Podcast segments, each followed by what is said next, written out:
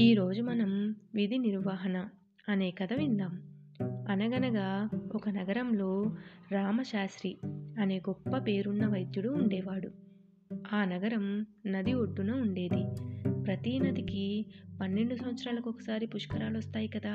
అలాగే ఆ నగరంలో ఉన్న నదికి ఆ సంవత్సరం పుష్కరాలు వచ్చాయి పుష్కరాలు వచ్చినప్పుడు ఆ నది ఉన్న నగరాలన్నీ పుష్కర స్నానానికి వచ్చే భక్తులతో రద్దీగా ఉంటాయన్నమాట. ఈ పుష్కరాలకి రామశాస్త్రి చిన్ననాటి స్నేహితులు శ్రీహరి విఠల్ ఆయన ఇంటికి వచ్చారు.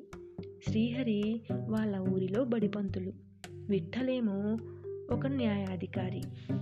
రామశాస్త్రి తన మిత్రులిద్దరినీ బయటికి తీసుకెళ్ళి పుష్కర స్నానం దర్శనాలు చేయించి ఇంటికి తీసుకొచ్చేసరికి బాగా చీకటి పడింది.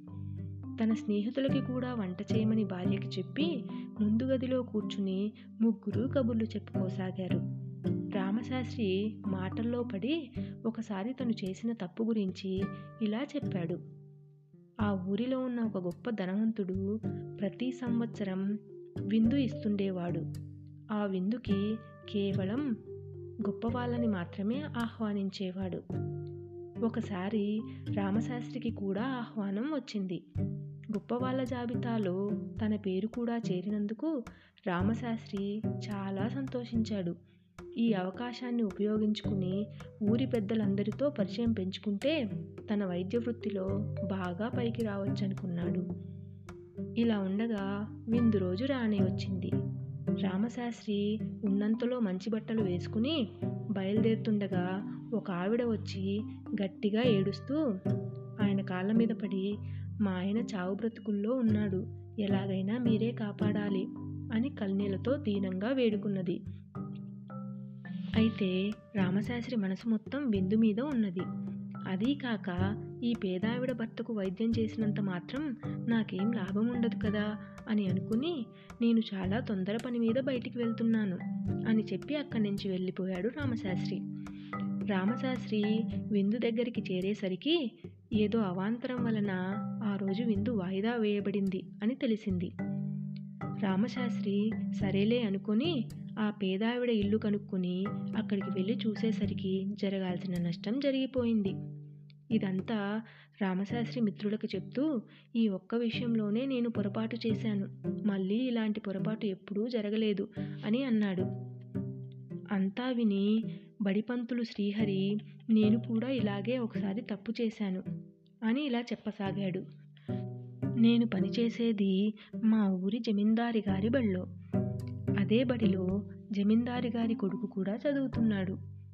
ఆ బడి వాళ్ళ నాన్నగారిదే కావడం వల్ల సరిగా చదివేవాడు కాదు.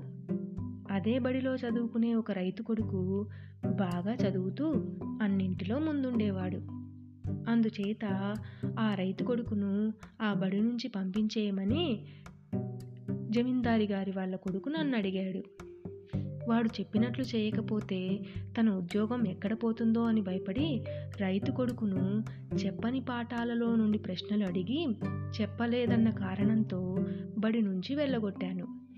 ఆ విధంగా చదువుకుని పైకి రావాల్సిన ఆ రైతు కొడుకు నా వల్ల పొలం పనులు చేసుకోవాల్సి వచ్చింది.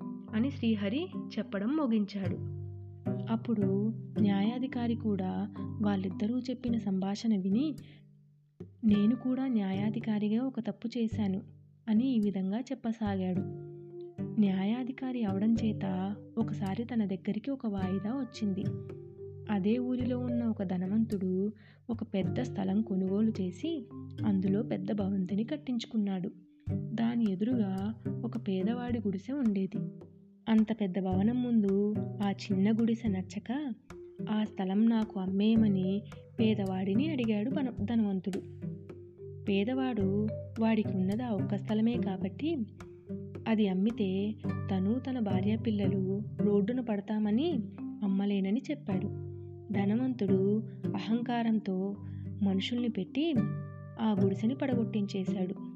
జరిగిన నిజానిజాలు న్యాయాధికారికి తెలుసు. కానీ కొద్ది రోజుల ముందు నుండే ఆ ధనవంతుడికి తన చెల్లిని ఇచ్చి పెళ్ళి చేయాలని మాటలు జరుగుతుండడం వలన ఇప్పుడు వ్యతిరేకంగా తీర్పు చెప్తే వాళ్ళ చెల్లిని పెళ్ళి చేసుకోడనే భయంతో ఆ స్థలం ధనవంతుడిదే అని తీర్పు చెప్పాడు న్యాయాధికారి. అప్పుడు ఆ పేదవాడు భార్యా పిల్లలతో రోడ్డున పడ్డాడు. ఇది ఒకటే నేను నా వృత్తిలో చేసిన పొరపాటు. ఇంకా ఏ తప్పు నేను చేయలేదు అని చెప్పాడు న్యాయాధికారి. ముగ్గురు స్నేహితులు ఇలా మాట్లాడుకుని మొత్తానికి మనం కేవలం చిన్న చిన్న తప్పులు మాత్రమే చేశాం. అవి తప్ప మిగతా పనులు అన్నీ సక్రమంగానే నిర్వర్తిస్తున్నాం అనుకున్నారు. ఇంకా రామశాస్త్రి కూడా చాలా పొద్దుపోయింది. ఇంకా భోజనాలకి కూర్చుందాం అని మిత్రులిద్దరినీ కాళ్ళు చేతులు కడుక్కొని రమ్మని చెప్పి భార్య దగ్గరికి వెళ్ళి భోజనాలు వడ్డించమని చెప్పాడు. దానికి రామశాస్త్రి భార్య నాకు బాగా తలనొప్పిగా ఉండడం చేత ఏమీ వండలేకపోయాను క్షమించండి అని బాధపడుతూ చెప్పింది. రామశాస్త్రికి చాలా ఆకలిగా ఉండడం వల్ల కోపంలో ఇంట్లో స్నేహితులు కూడా ఉన్నారు. ఇలా చేశావేంటి? ఈ సమయానికి బయటికి వెళ్ళి తీసుకురావడానికి కూడా ఏమీ ఉండవు అని గట్టిగా అరిచి కొట్టబోయాడు.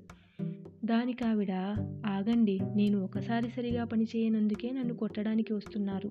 ఇప్పుడు ఏమైందని అంత కోపం వచ్చింది మీకు. ఒక పూట తినకపోతే మనం ఏమైనా చేస్తామా? కానీ ఒక వైద్యుడు ఒక బడిపంతులు ఒక న్యాయాధికారి ఒక చిన్న పొరపాటు చేసినా అవి క్షమించరాని నేరం. వైద్యుడు సరిగా తన పని సక్రమంగా చేయకపోతే ఒక ప్రాణం పోతుంది. గురువు విద్యార్థి పట్ల అక్రమంగా ఉంటే ఒక జీవితం నాశనం అవుతుంది ఒక న్యాయాధికారి తన పని సక్రమంగా చేయకపోతే ఒకరికి అన్యాయంగా శిక్ష పడుతుంది. అందుకే ఈ వృత్తులలో ఉన్నవారు ఒక చిన్న పొరపాటు చేసినా క్షమించరాదు. మీకు ఈ విషయం చెప్పడానికే నేను వండలేదని అబద్ధం చెప్పాను. వంట ఎప్పుడో పూర్తి అయింది అని భోజనాలకు రమ్మని చెప్పింది. ఇదంతా విని తమ తప్పులు తెలుసుకున్నారు ఆ ముగ్గురు మిత్రులు. తాము చేసిన తప్పులకు పశ్చాత్తాపడి ఇంకెప్పుడూ ఇలాంటి పొరపాట్లు రానియకుండా తమ విధులని సక్రమంగా నిర్వర్తించసాగారు. కథ సమాప్తం.